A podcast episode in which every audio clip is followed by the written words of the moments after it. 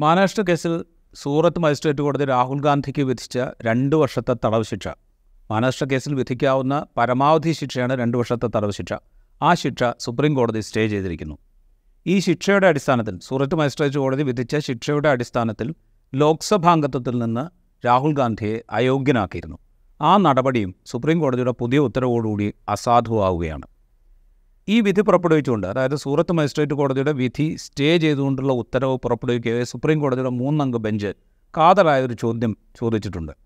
എന്തുകൊണ്ടാണ് ഈ കേസിൽ ക്രിമിനൽ മാനനഷ്ട കേസിൽ പരമാവധി ശിക്ഷയായ രണ്ട് വർഷം തടവ് രാഹുൽ ഗാന്ധിക്ക് വിധിക്കാൻ വിചാരണ കോടതിക്ക് പ്രേരകമായത് എന്ത് കാരണമാണ് എന്ന ചോദ്യം സുപ്രീം കോടതി ചോദിക്കുന്നു. ഈ വിധിന്യായത്തിൽ എന്തുകൊണ്ട് പരമാവധി ശിക്ഷ നൽകുന്നു എന്ന് വിശദീകരിക്കാൻ മജിസ്ട്രേറ്റ് കോടതിക്ക് കഴിഞ്ഞിട്ടില്ല എന്ന് സുപ്രീം കോടതി ചൂണ്ടിക്കാണിക്കുന്നു. മജിസ്ട്രേറ്റ് കോടതിക്ക് മാത്രമല്ല രാഹുൽ ഗാന്ധി മജിസ്ട്രേറ്റ് കോടതിയുടെ വിധി വന്നതിന് ശേഷം സെഷൻസ് കോടതിയിൽ അപ്പീൽ പോയി തുടർന്ന് ഗുജറാത്ത് ഹൈക്കോടതിയിലും അപ്പീൽ പോയി. രണ്ട് കോടതികളും ഈ പരമാവധി ശിക്ഷ വിധിച്ചത് സ്റ്റേ ചെയ്യാൻ തയ്യാറാകാതിരിക്കുകയാണ് ഉണ്ടായത്. എന്തുകൊണ്ടാണ് ഈ കോടതികളൊന്നും പരമാവധി ശിക്ഷ വിധിച്ചത് സ്റ്റേ ചെയ്യുന്നില്ല എന്നുള്ളതിന്റെ കാരണം ഈ വിധിന്യായത്തിൽ പറയാതിരുന്നത് എന്ന് സുപ്രീം കോടതി ചോദിക്കുന്നു. സെഷൻസ് കോടതിയുടെയും ഗുജറാത്ത് ഹൈക്കോടതിയുടെയും മജിസ്ട്രേറ്റ് കോടതിയുടെയും വിധികൾ നിരവധി പേജുകൾ ഉള്ളതാണ് എന്ന് സുപ്രീം കോടതി ചൂണ്ടിക്കാണിക്കുന്നു. ഇത്രയും പേജുകൾ വിധിന്യായത്തിന് വേണ്ടി ചെലവഴിച്ചിട്ടും എന്തുകൊണ്ട് പരമാവധി ശിക്ഷ എന്ന ചോദ്യത്തിന് ഉത്തരം ഈ വിധിന്യായങ്ങളിലൊന്നുമില്ല എന്ന് സുപ്രീം കോടതി പറയുന്നു. സത്യത്തിൽ രാജ്യത്തിന് അറിയേണ്ട ഉത്തരവും ഈ ചോദ്യത്തിനുള്ളതാണ്. എന്തുകൊണ്ടാണ് പരമോ രാഹുൽ ഗാന്ധിയെ ക്രിമിനൽ മാനനഷ്ട കേസിൽ രാഹുൽ ഗാന്ധിക്കെതിരെ പരാതി പരിഗണിച്ച കോടതി പരമാവധി ശിക്ഷ നൽകാൻ തീരുമാനിച്ചത് എന്നുള്ള ചോദ്യത്തിനുള്ള ഉത്തരം അതാണ് രാജ്യവും കാത്തിരിക്കുന്നത്. താഴെ തരത്തിലുള്ള കോടതിക്ക് മുമ്പാകെ പൂർണേഷ് മോഡി എന്ന B J P M L A ആണ്.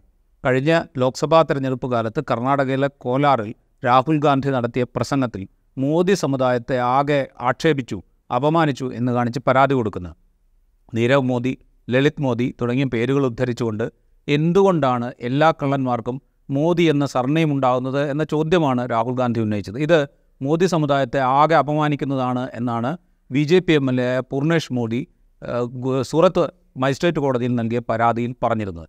ഈ പരാതി പരിഗണിച്ചാണ് പരമാവധി ശിക്ഷയായ രണ്ട് വർഷം തടവ്. അത് മോദി സമുദായത്തെ അപകീർത്തിപ്പെടുത്തുന്നതാണ് എന്ന് ചൂണ്ടിക്കാണിച്ചുകൊണ്ട് പരമാവധി ശിക്ഷയായ രണ്ട് വർഷം തടവ് വിചാരണ കോടതി സൂറത്തിലെ മജിസ്ട്രേറ്റ് കോടതിയാണ് വിചാരണ കോടതി വിധിച്ചത്. ഇത് വിധിക്കുമ്പോൾ സാധാരണ നിലയ്ക്ക് ഒരു ക്രിമിനൽ മാനനഷ്ട കേസിൽ പരമാവധി ശിക്ഷ വിധിക്കണമെങ്കിൽ അതിന് അതിന്റേതായ കാരണങ്ങൾ ചൂണ്ടിക്കാണിക്കാൻ മജിസ്ട്രേറ്റ് കോടതിക്ക് ബാധ്യതയുണ്ട് എന്നാണ് സുപ്രീം കോടതിയുടെ ഈ വിധിയിലൂടെ നമ്മൾക്ക് മനസ്സിലാകുന്നത് അതിനെ ശരിവെക്കുമ്പോൾ ഈ വിധിയെ ശരിവെക്കുമ്പോൾ സെഷൻസ് കോടതിക്കും ഹൈക്കോടതിക്കും എന്തുകൊണ്ട് ഈ വിധി ശരിവെക്കുന്നു എന്ന് പറയാനുള്ള ബാധ്യതയുണ്ട് എന്നും സുപ്രീം കോടതി പറയുന്നു. ആ ബാധ്യത എന്താണ് എന്നുള്ളതാണ് രാഷ്ട്രീയമായി നമ്മൾ തിരിച്ചറിയേണ്ട ഒരു വസ്തുത.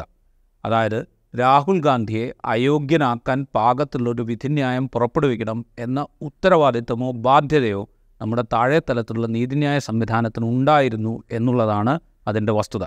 അതുകൊണ്ടാണ് ഈ വിധി പുറപ്പെടുവിച്ചതിന്റെ തൊട്ടുപുറകെ സ്ഥാനക്കയറ്റ പട്ടികയിൽ സൂറത്ത് മജിസ്ട്രേറ്റ് രാഹുൽ ഗാന്ധിയുടെ കേസിൽ വിധി പുറപ്പെടുവിച്ച സൂറത്ത് മജിസ്ട്രേറ്റിന്റെ പേര് ഇടം പിടിക്കുന്നത്. തൊട്ടുമുകളിലുള്ള സെഷൻസ് കോടതിയുടെയും ഗുജറാത്ത് ഹൈക്കോടതിയുടെയും വിധിന്യായങ്ങൾ നമ്മൾ പരിശോധിച്ചാൽ എന്തർത്ഥത്തിലാണ് ഈ ശിക്ഷ ശരിവെക്കുന്നത് എന്ന് നമുക്ക് മനസ്സിലാവും. ഗുജറാത്ത് ഹൈക്കോടതിയുടെ വിധിയിൽ വീര സവർക്കറെ അപമാനിച്ചു എന്ന് കാണിച്ച് അദ്ദേഹത്തിന്റെ ബന്ധു നൽകിയ പരാതി രാഹുൽ ഗാന്ധിക്കെതിരെ നിലനിൽക്കുന്നുണ്ട് എന്ന് ഗുജറാത്ത് ഹൈക്കോടതിയുടെ ജഡ്ജി ചൂണ്ടിക്കാണിക്കുന്നു. വീര സവർക്കറെ അപമാനിച്ചു എന്നുള്ള കാര്യം ആ വിധിന്യായത്തിൽ അപമാനിച്ചു എന്ന ആക്ഷേപം നിലനിൽക്കുന്നു എന്ന കാര്യം ആ വിധിന്യായത്തിൽ പല കുറി പലയിടത്ത് ആവർത്തിക്കുന്നുമുണ്ട്. അപ്പോൾ എന്താണ് ഏത് ഏത് രാഷ്ട്രീയത്തിന്റെ ഭാഗമായിട്ടാണ് രാഹുൽ ഗാന്ധിയെ രാഹുൽ ഗാന്ധിക്ക് പരമാവധി ശിക്ഷ നൽകാനും ആ ശിക്ഷ ശരിവെക്കാനും ഗുജറാത്തിലെ കോടതികൾ തയ്യാറായത് എന്ന് മനസ്സിലാക്കാൻ വലിയ രാഷ്ട്രീയ ബുദ്ധിയൊന്നും ആവശ്യമില്ല. ആ ചോദ്യം ആ ഉത്തരമാണ് ആ ചോദ്യത്തിനുള്ള അല്ലെങ്കിൽ എന്തുകൊണ്ട് പരമാവധി ശിക്ഷ നൽകി എന്ന ചോദ്യത്തിനുള്ള രാഷ്ട്രീയമായ ഉത്തരം എന്ത് എന്നുള്ള ക്വസ്റ്റ്യനാണ് ഇന്ന് സുപ്രീം കോടതി പരോക്ഷമായെങ്കിലും ഉന്നയിച്ചിരിക്കുന്നത്. ഒരാളെ അയോഗ്യനാക്കുമ്പോൾ ആ എം പി മാത്രമല്ല അയോഗ്യനാകുന്നത് ആ മണ്ഡലത്തിൽ. ഇപ്പോൾ രാഹുൽ ഗാന്ധി വയനാട് മണ്ഡലത്തിൽ നിന്നുള്ള എം ആണ്. ആ മണ്ഡലത്തിലുള്ള മണ്ഡലത്തിന്റെ പ്രാതിനിധ്യം ലോക്സഭയിൽ ഇത്രയും കാലം നഷ്ടമാവുന്നുണ്ട് എന്ന കാര്യം കൂടെ പരിഗണിക്കണം എന്ന് സുപ്രീം കോടതി പറയുന്നു. ഒരു വർഷവും പതിനൊന്ന് മാസവും ഇരുപത്തൊൻപത് ദിവസവുമായിരുന്നു ശിക്ഷാവിധിയെങ്കിൽ പോലും ജനപ്രാതിനിധ്യ നിയമത്തിലെ അയോഗ്യതാ പ്രശ്നം രാഹുൽ ഗാന്ധിക്ക് നേരിടേണ്ടി വരുമായിരുന്നില്ല എന്ന് സുപ്രീം കോടതി ചൂണ്ടിക്കാണിക്കുന്നുണ്ട്. അതിനർത്ഥം മനഃപൂർവമായ അതായത് അയോഗ്യനാക്കണം എന്ന ഉദ്ദേശത്തോടുകൂടെ നീതിന്യായ സംവിധാനം താഴെത്തട്ടിലുള്ള നീതിന്യായ സംവിധാനം പ്രവർത്തിച്ചോ എന്ന സംശയം പ്ര- പരോക്ഷമായി ഉന്നയിക്കുകയാണ് നമ്മുടെ സുപ്രീം കോടതി ചെയ്യുന്നത്.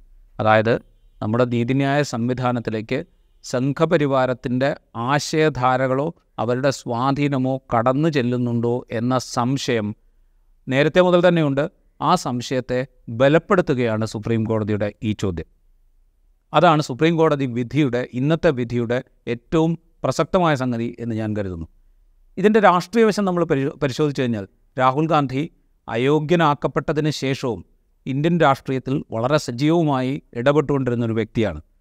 അയോഗ്യനാക്കപ്പെട്ടതിന് ശേഷമാണ് അദ്ദേഹം മണിപ്പൂരിൽ സന്ദർശനം നടത്തുന്നത്. മണിപ്പൂരിനെക്കുറിച്ച് പ്രധാനമന്ത്രി ഒരക്ഷരം ഉരിയാടാൻ തയ്യാറാകാതിരിക്കെ മണിപ്പൂരിൽ പോവുകയും അവിടുത്തെ ജനങ്ങളുമായി സംവദിക്കുകയും ചെയ്ത നേതാവാണ് രാഹുൽ ഗാന്ധി. അതിനുശേഷവും അദ്ദേഹം പറഞ്ഞത് ഇവിടുത്തെ മുറിവുണക്കാനാണ് ഞാൻ വന്നത് രാഷ്ട്രീയം പറയാനല്ല എന്നാണ്. അത്രയും പക്വമായ രാഷ്ട്രീയത്തിൽ ഇടപെട്ടുകൊണ്ടിരുന്നു രാഹുൽ ഗാന്ധി. അദ്ദേഹം അദ്ദേഹം അയോഗ്യതയോടുകൂടി അയോഗ്യത നീ അയോഗ്യത ഇല്ലാതായി പാർലമെന്റിലേക്ക് തിരിച്ചു വരുന്നത് പ്രതിപക്ഷ ശബ്ദത്തിന് ഇപ്പോൾ തന്നെ ഇന്ത്യ എന്ന സഖ്യം രൂപീകരിച്ചുകൊണ്ട് നരേന്ദ്രമോദിയുടെ നേതൃത്വത്തിൽ രണ്ടായിരത്തി ഇരുപത്തിനാലിൽ നടക്കാനിരിക്കുന്ന തെരഞ്ഞെടുപ്പിനെ സംഘപരിവാരം നേരിടാൻ ശ്രമിക്കുമ്പോൾ അതിനെ ശക്തമായി എതിർക്കാൻ പാകത്തിലുള്ള ഒരു സഖ്യമുണ്ടാക്കാൻ ഇന്ത്യ എന്ന പേരിലൊരു സഖ്യമുണ്ടാക്കാൻ പ്രതിപക്ഷ സഖ്യത്തിന് സാധിച്ചിട്ടുണ്ട്. ആ സഖ്യത്തിന്റെ നേതൃതലത്തിലേക്ക് കൂടിയാണ് ലോക്സഭയിലെ അയോഗ്യത ഇല്ലാതാകുമ്പോൾ രാഹുൽ ഗാന്ധി തിരിച്ചു വരുന്നത്. അത് പ്രതിപക്ഷത്തിന് നൽകുന്ന കരുത്ത് ചെറുതായിരിക്കില്ല എന്ന് തന്നെ നമ്മൾ കരുതണം. ഇന്ത്യ എന്ന സഖ്യത്തിന്റെ പേര് തന്നെ എത്രമാത്രം സംഘപരിവാരത്തെയും പ്രധാനമന്ത്രി നരേന്ദ്രമോദിയെ തന്നെയും വിറളി പിടിപ്പിക്കുന്നുണ്ട് എന്ന് നമ്മൾ നിരന്തരം കണ്ടുകൊണ്ടിരിക്കുന്നുണ്ട്.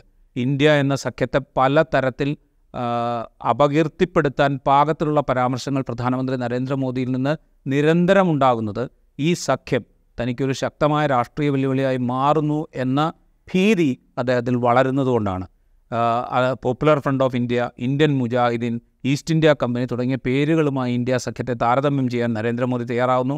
ഏറ്റവും ഒടുവിൽ അതിനെ തീർത്തും ഇന്ത്യ എന്ന സഖ്യത്തെ തീർത്തും അപഹസിക്കുന്ന വിധത്തിൽ മറ്റൊരു പ്രയോഗം കഴിഞ്ഞ ദിവസം നരേന്ദ്രമോദി നടത്തും. അതായത് ആ സഖ്യം അദ്ദേഹത്തെ അത്രയേറെ അലോസരപ്പെടുത്തുന്നുണ്ട്.